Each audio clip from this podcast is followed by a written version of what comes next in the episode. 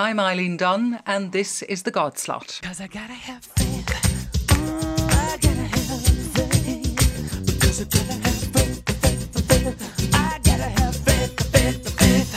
As Pope Francis prepares to bestow the red hat on 19 new cardinals tomorrow, the UK's Deputy Prime Minister Nick Clegg has accused one of those new cardinals, Archbishop Nichols of Westminster, of exaggerating when he claimed the safety net of the welfare system had been stripped away. Amid fresh warnings by 26 Church of England bishops about a national crisis of hunger, the Deputy Prime Minister admitted there was incompetence in the benefit system, but suggested religious leaders were overplaying the impact of welfare reform on poverty. In Denmark, the Ministry of Agriculture declared that animal welfare takes precedence over religion when a ban on ritual slaughter came into effect this week. There were immediate accusations of anti Semitism and Islamophobia from Jews and Muslims, even though both communities are still free to import meat killed by their preferred methods, and even though no animals have in fact been slaughtered without pre stunning in Denmark for the past 10 years. An email purporting to come from Father Tony Flannery of the Association of Catholic Priests claiming that he's in Cyprus and in need of money is a hoax and should be ignored. Meanwhile, in the US, an 84 year old nun was handed a 35 month jail term on Tuesday for breaking into a US nuclear weapons plant and daubing it with biblical references and human blood. Sister Megan Rice was sentenced alongside two co defendants, Greg Boertje-Obed, who's 58, and Michael Walli, 64, who both received 62 month terms. Sister Megan is a member of the Society of the Holy Child Jesus. We asked for an interview with a representative of that society, and while unwilling to go on air, the American province leader, Marianne Buckley, provided us with this statement. The Society of the Holy Child Jesus is deeply saddened by the severity of the court's sentencing for Sister Megan Rice, SHCJ.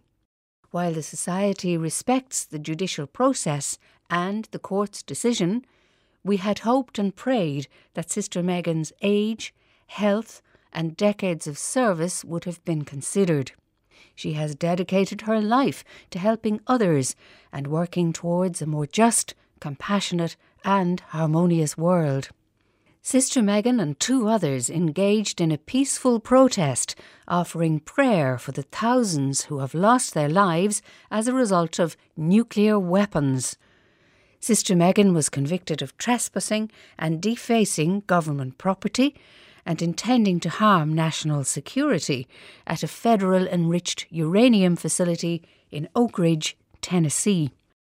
As a 167 year old community of Catholic women, the Society has a history of standing up for those in need.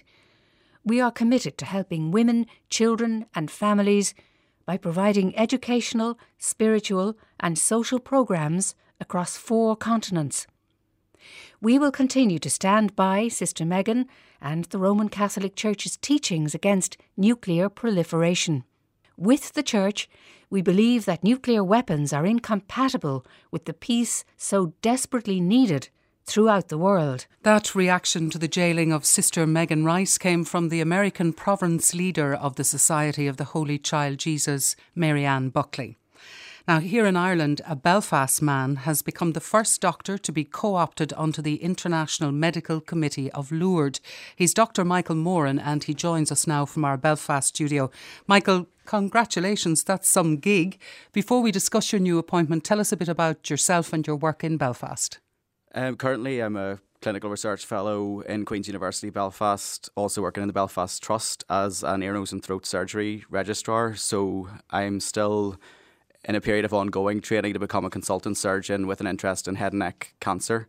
So I was involved in Lourdes through working as a volunteer first as a young person and then became a doctor who travelled to Lourdes in pilgrimage and then I have to say this all came very much as a surprise. I think it's really important to emphasise that the committee's purpose is to be a medical and a scientific body that meets to discuss really the medical aspects of people who claim to have had an unexpected cure. So we can't, as a medical committee, um, call anything a miracle as such, although that's obviously the, the common word that people would use in terms of things associated with Lourdes, in terms of you know sudden health improvements. But strictly speaking, we would call them unexpected cures that then become investigated and become either then a confirmed cure or really the medical evidence is insufficient to make a judgment on it, in which case then the the case would be closed. Well, are we allowed to ask you, are there ongoing cases at the moment that the committee is looking at? There are, yes. Um, now, because of the stringency of it in terms of medical science, it's you know we're very much a committee that has to be absolutely robust in everything we do. So people would probably be surprised to know how few verified cures there have been.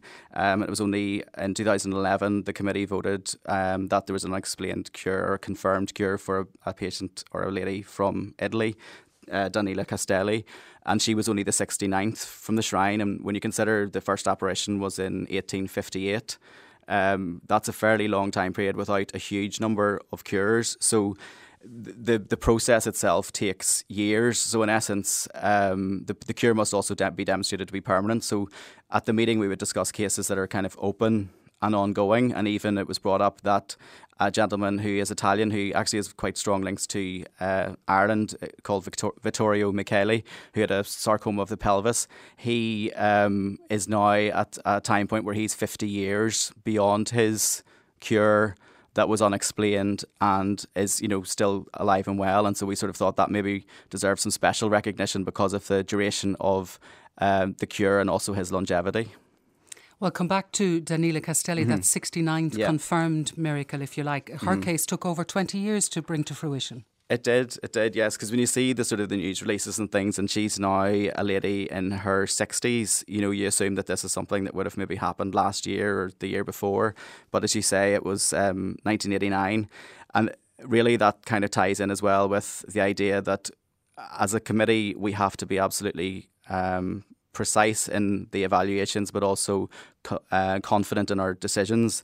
That when we say something is medically inexplicable, it, it truly is. And that's becoming increasingly difficult because, you know, we can now do sort of more sophisticated medical imaging tests, diagnostic tests, and things. And we have to be able to be sure that the disease is actually absent as opposed to in remission. So in her case, she had, at the age of 34, developed very high blood pressure, which was unresponsive to any medical treatment, which is a key feature of what we would consider to be an unexpected cure. Um, and she had a basically a tumor of her adrenal gland that was secreting high amounts of things like adrenaline and basically keeping her blood pressure high. Now, I have to say I wasn't part of the committee at this time, so I'm talking, you know, about the work that went before my involvement. But she'd had multiple surgeries and things like that that hadn't made her better. But in Lourdes in 1989, she was on pilgrimage and she was in the baths and was immersed in the baths. And immediately, having got out, she felt extraordinarily well all of a sudden. Now, h- having high blood pressure wouldn't necessarily give you a feeling of of unwellness, but she certainly described that she felt that some change had overcome her, and then she presented herself to the medical bureau of Lourdes, which is a really a critical part of the process because we really may not be catching everybody who does feel that they've had a, a medical improvement. And so what she did was at least start the process off. Um, and in such a case, all doctors who are present in Lourdes, whether they're you know Catholic, other Christian denominations, whatever religion they may be, they're convened to the medical bureau to do an initial evaluation of the patient to see whether there's anything to substantiate further work. And that would be just doctors who happen to be there at the time. Yeah, it's it's doctors who go at the time, and what the medical bureau requests of us as as ordinary practitioners there is to sign in with the medical bureau and notify them of our presence, and also it's an important documentation of the different specialty groups that are there. So, from my point of view, if I sign in as an ENT person, if there's something specific to ENT, then they would definitely make sure that there was an ENT specialist involved, and that would be the same for other specialties. Now, as a doctor, where do science and religion either cross lines or part company in relation to all of this? I, th- I think that's it's a sort of a personal question in the sense that I believe in Lourdes and the spiritual aspects of it and the religious aspects of it. And in terms of the medical committee, it's it's important but difficult to put that to one side because you have to remain absolutely sort of independent in terms of decision. Um, But I think the medical committee of Lourdes is an actually perfect example of how science and faith are intertwined. And to be sort of scientifically robust, the process involves a medical committee decision, which, as we've spoken about, takes years.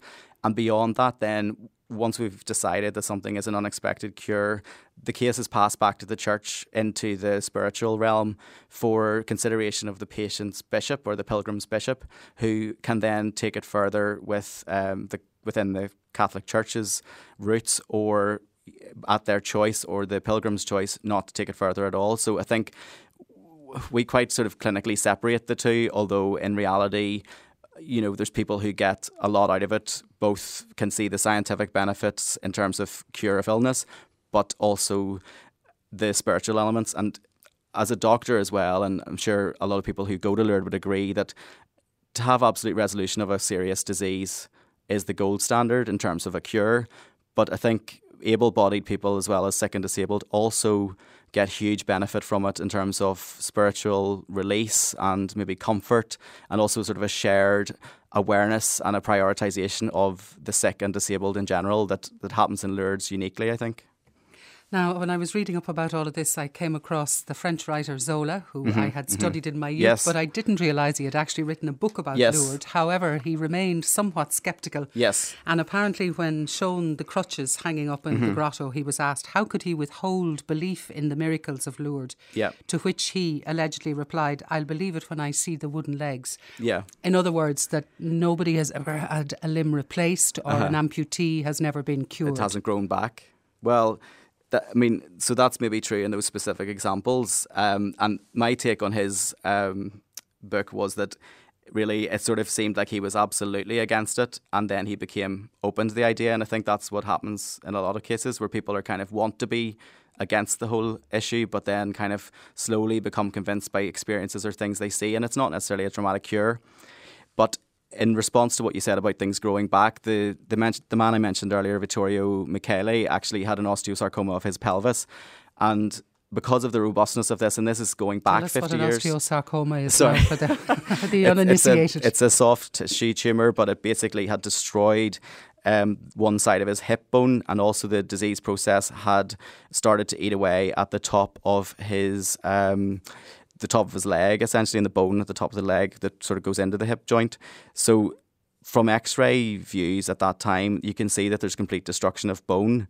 And after his um, experience at Lourdes, he actually has demonstrable regeneration of both bone, both at the femoral head or the top of the femur and in the pelvis itself. And you know these images are available in the medical bureau, and if people wanted to go and see, and it's all well publicized. This guy definitely did have destructive a destructive bo- process. And then subsequently regeneration of bone in a very specific anatomically correct way. Now, as you said, there's been a long connection between Ireland and Lourdes. Are you surprised that there hadn't been an Irish doctor on this committee be up to now? Yes, I think I was, but I probably wouldn't have scrutinised the membership makeup of it.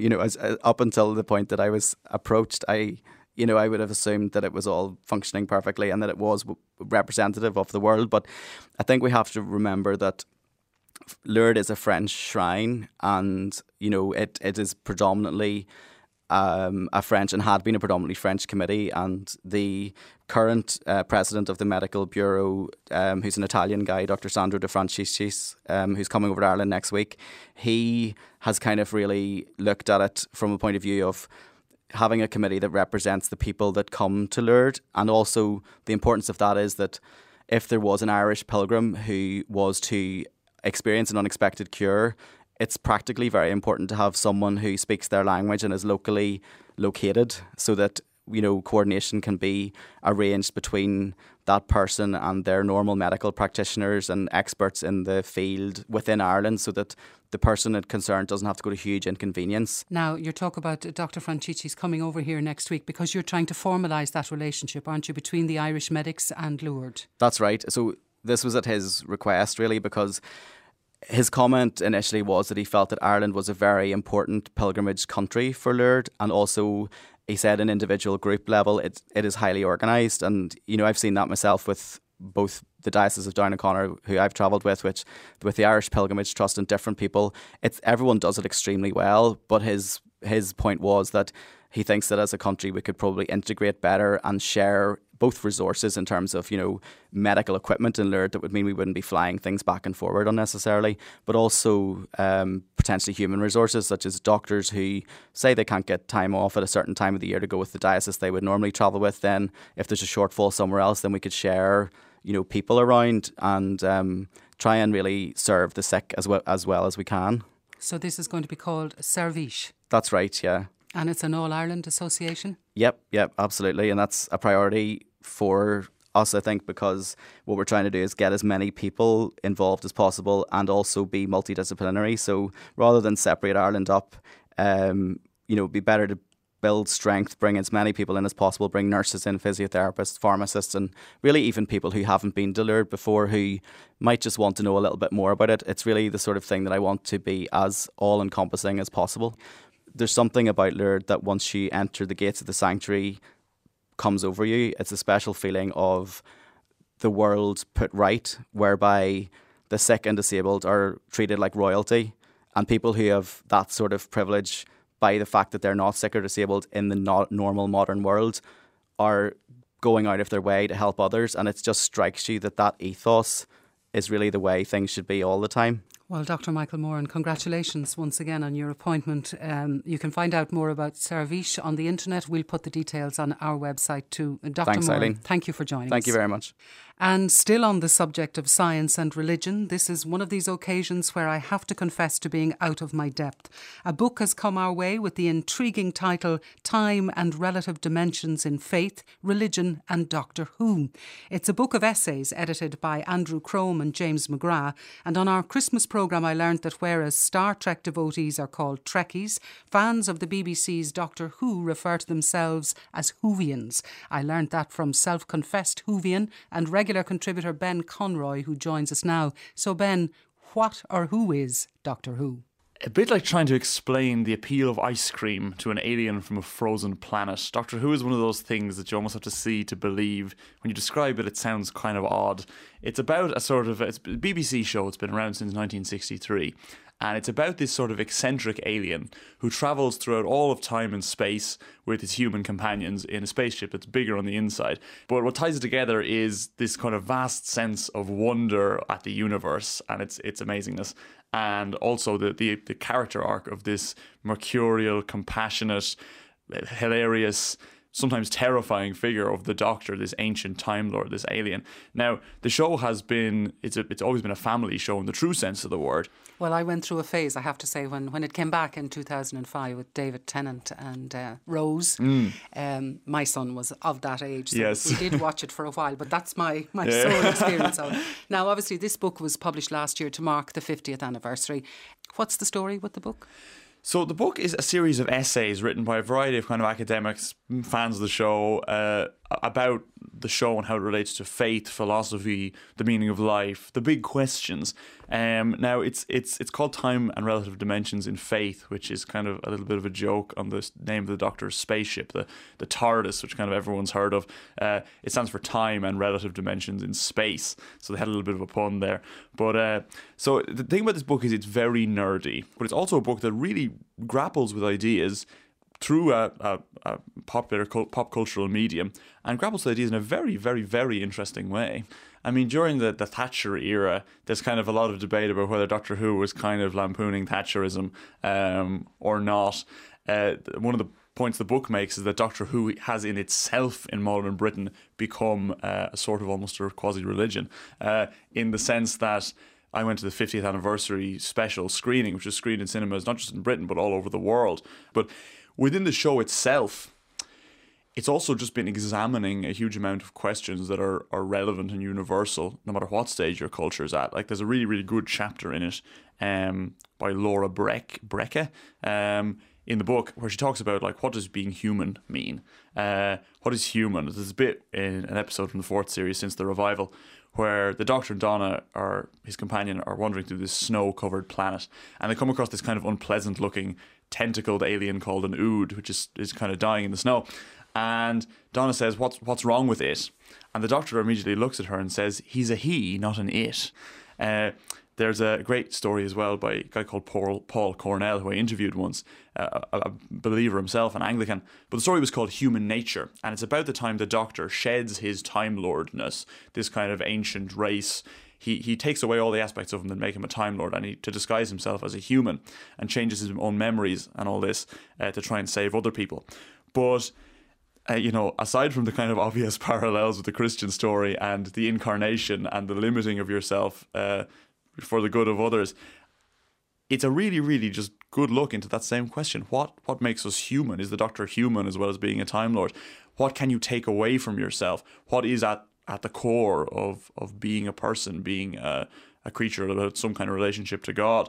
And it's a it's an amazing story because it shows when you strip away, you know, intelligence and and you know cleverness and abilities and sort of so almost extraordinary powers that it's it's goodness and decency and character that are almost the things that are at root. Now, organised religion, though, takes a bit of a hammering at, at various points in the book.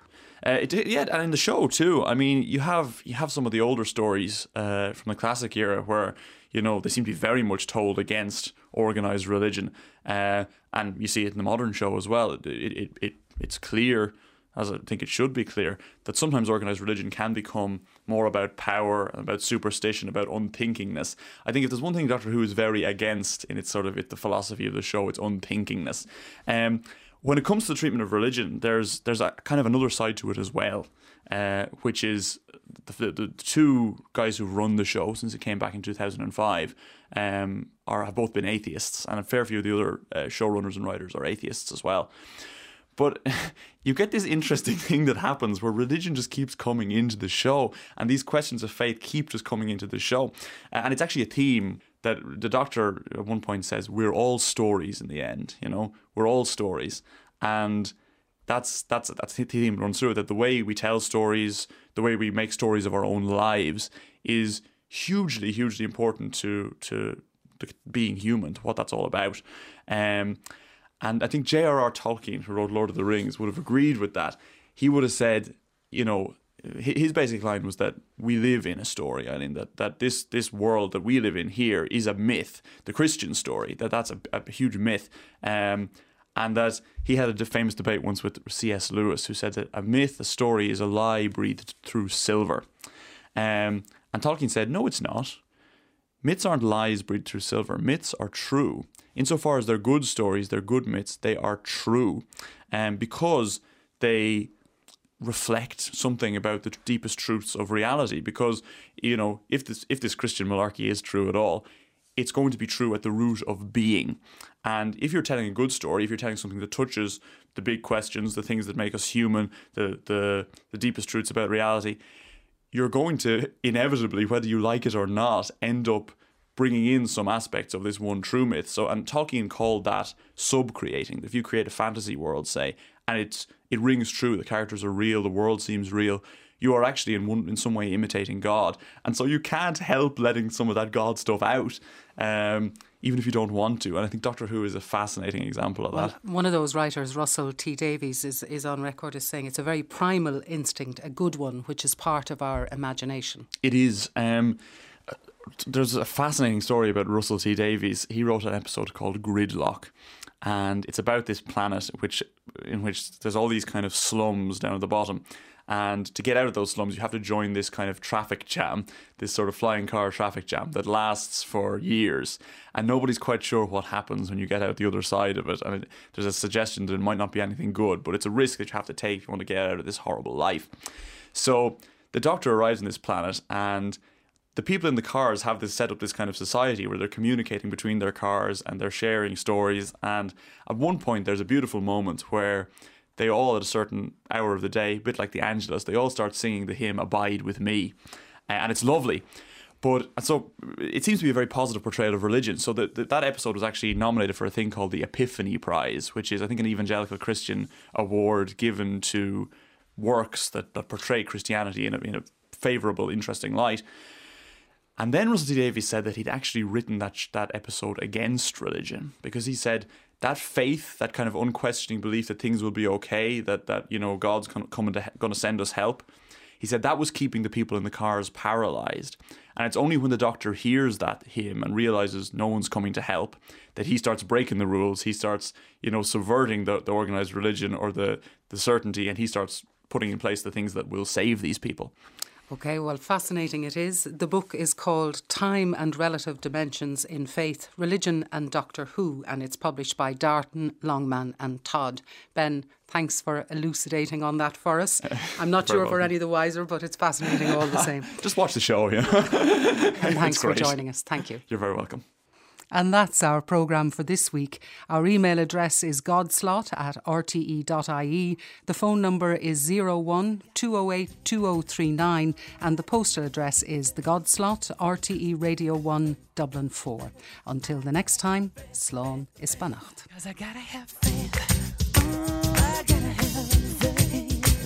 Cause